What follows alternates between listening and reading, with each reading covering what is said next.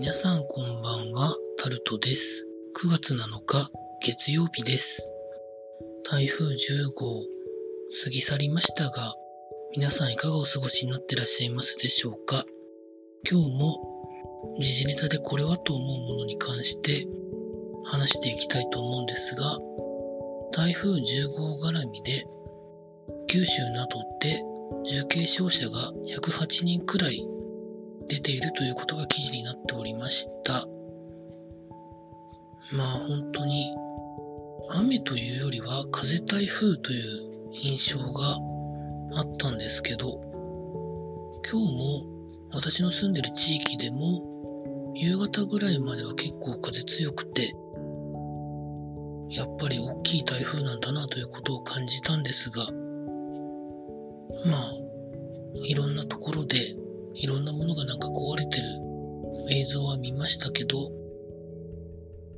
風力発電の羽が羽一部壊れてたりですとか、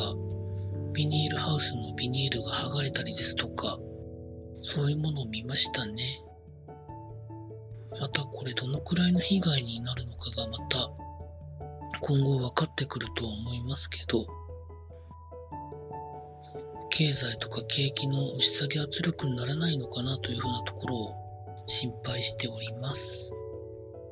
あとはですね、まあココロナウイルスに関してもそうなんですけど、コロナ関連だろうと思われる倒産が結構な数来ているということが記事になっておりました。まあ、しょうがないっちゃしょうがないし、やりようがあるっちゃやりようがあるかもしれないし、まあ、私にはなかなかそこまで想像がつかないかなというところで、あんまり多くを発言するのはどうかなと思うので、この辺りで終わりたいと思います。あとはですね、スポーツで言うと、ジャイアンツの沢村選手がロッテに移籍するということで、交換でロッテから巨人に和樹選手が移籍するということが発表されました。まあ記事には、年俸の、お互いの年俸の差がかなりあるのに1対1っていうのはどういうことなんだろう的なことを書いてる記事もありましたけど、まあこれは沢村選手に関しては、いい移籍になるんじゃないかなというふうに思うんですけど、